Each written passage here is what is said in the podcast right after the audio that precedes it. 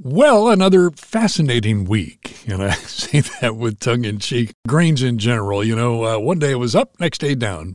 Hold it. No, don't go away. It's back up again. For the most part, corn futures trading range bound have been for about 6 weeks, and that's kind of expected at this time of year, but all the rest of this volatility is just hard to keep up with. And obviously, our conversation now with Coley and Kavanaugh is brought to you by the Allen County Farm Bureau, and they have been very helpful as we have been putting together the Farm Bill 2023 Roundtable at Huntington University. That's coming up this Wednesday, and you can still reserve your seat on the farm page at wowo.com. The Farm Bill is a big deal for the Farm Bureau, and so is a Farm Bureau membership, and it starts right here in your own home county. My membership is through the Allen County Farm Bureau. Support your local county farm bureau with a membership. Go online to itpaystobeamember.org.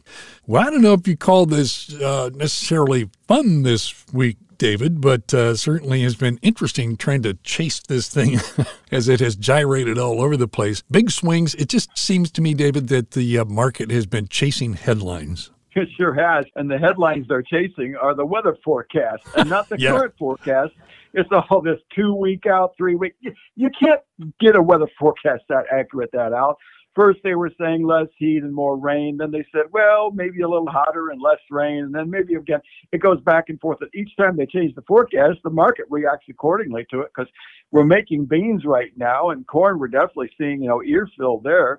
So I think the whole problem is everybody's trying to get their head wrapped around this weather forecast. But you know what they always say? I watch the weather and not the forecast. Yeah, exactly. At this point, because of that, everybody's still guessing what the harvest is going to bring, what it's going to look like. I was out to Bob Pribble's place. He had his open house this week, and he's got test plots right there at the shop. Showed me a couple of sample ears of some corn, same hybrid, same field, even in the same row. Pulled off a couple of ears, and he said, this one, figure this is going to be about 120 bushel corn. And this one, about 250 bushel corn. Same row, same field, same hybrid, same everything. So, John, is rain at this point going to help at all?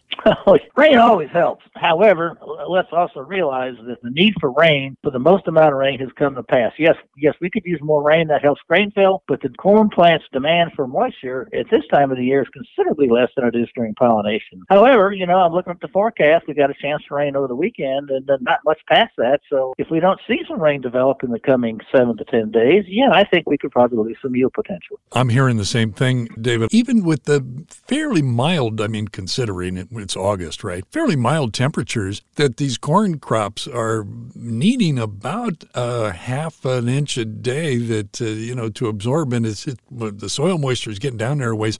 So, David, it begs a question. The Pro Farmer Crop Tour kicks off this Wednesday, boots on the ground and off they go. What do you expect they're going to find? Well, they're going to find a lot of variability, for one thing. They always try and get the best fields they possibly can, but the real question is how much variability will still sneak into their samples. And they're going to have a really tough time with beans because they were such late planted, and they're not going to be able to get really, really good numbers there because the beans are still developing. On the corn, it's just going to be, best they can do as they're out there. But I don't think this will be the definitive report this time, for the fact that crops were late planted, and even pro farmers admitted that. They're going to have a very difficult time trying to get a handle on our crops. Yeah, that's true, David, but corn's not necessarily going to be that far off. Soybeans, it's definitely too premature to get an accurate number on soybeans, but come on, David, lay the cards on the table. What do you think will be their estimate on corn? Well, definitely around 176, 175 and a half on their corn. On the beans, definitely over 51, maybe 51.2, 51.5. I was going to take you to task, but I can't do it with those numbers. Well, and, we're not the only ones, by the way, dealing with this heat. As we started to compare notes together before we started the broadcast, John, you brought up China, and, these stories are just starting to now leak out. But apparently, this heat and dryness in parts of China and that corn crop are really starting to take a licking over it. But apparently, that's been going on for like 6 weeks. You thought we had a drought problem. The extreme heat and dryness there, they're major crop growing regions, and their crop is really getting severely damaged. And just to give you an idea how bad it is, they've had temperatures around 115, 116 degrees. They cut factory hours and set limits on air conditioning at about like 79 degrees or higher. Reservoirs down 60%.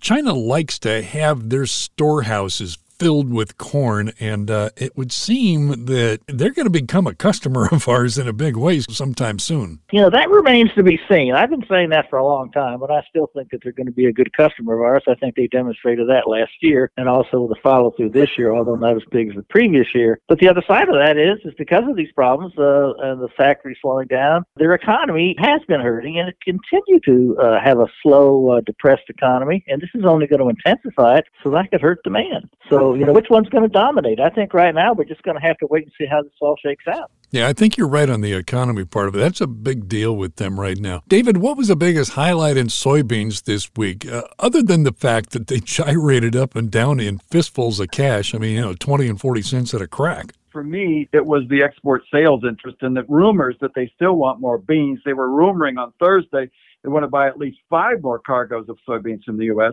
and they were the biggest buyer last week. They bought 860,000 tons, and it looks like they're in the market for even more. The total number was 1.4 million metric tons, a very solid week in export sales.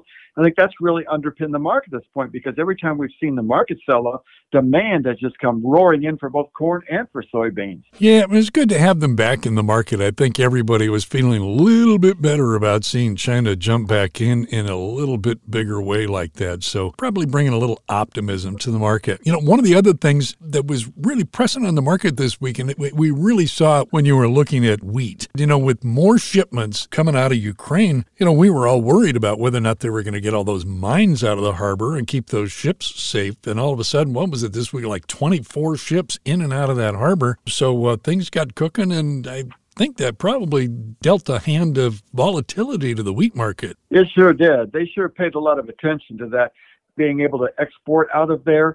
And that has been a big, big game changer as far as world wheat demand is going on right now. The big question, though, to be answered is, you know, that first shipment of corn was turned down because it stayed in the ship for about 5 months, and that was a problem on that quality with that. But the big question for me is, what's their harvest going to be like this year? And then they're talking about next year, because of all the damage the Russians have done.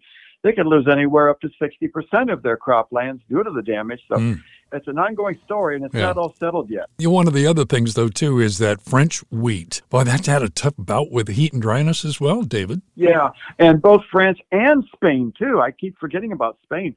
They've seen this heat and dry really affect their wheat crop.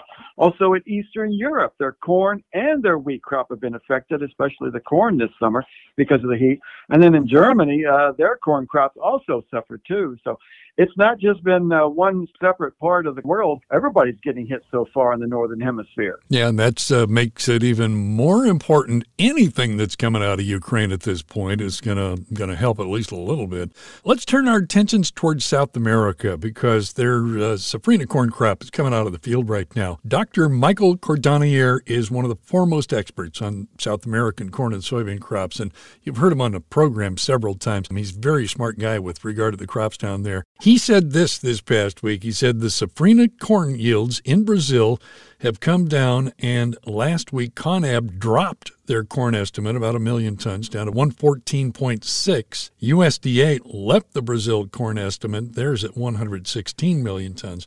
But now Cordonier says he's taking it down to 112. And I'll send this to John first, because, John, when I told you about this, you argued with me about it. But you made a very good point, and that is that we get that from Cordonier, who I think we all respect very much. But then Reuters came out, and they were popping the cork on the champagne saying, Brazilian farmers are expected to harvest a record corn crop this year. But you made a really good point about that. Compared to last year they had issues.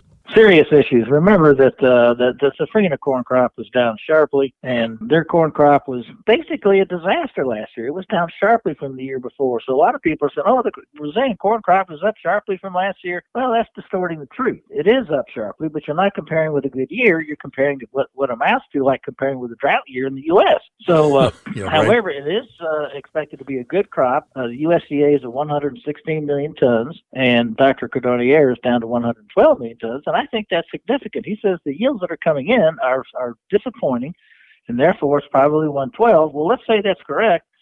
That's 4 million tons less than the USDA number. That just tightens up the world supply-demand that much more. You're talking about how much corn China may take out of the U.S. One of the big factors of this is how much corn does Brazil grow, because they're going to buy Brazilian corn first and then come to us. If their crop is at 112, like Dr. Cordonier says, that will bring more business to the U.S. from China. Yeah, well, and the point that you've been making all along, and it continues to kind of ring in my ears every time we talk about this stuff, is you're talking about carryout going to be very, very tight.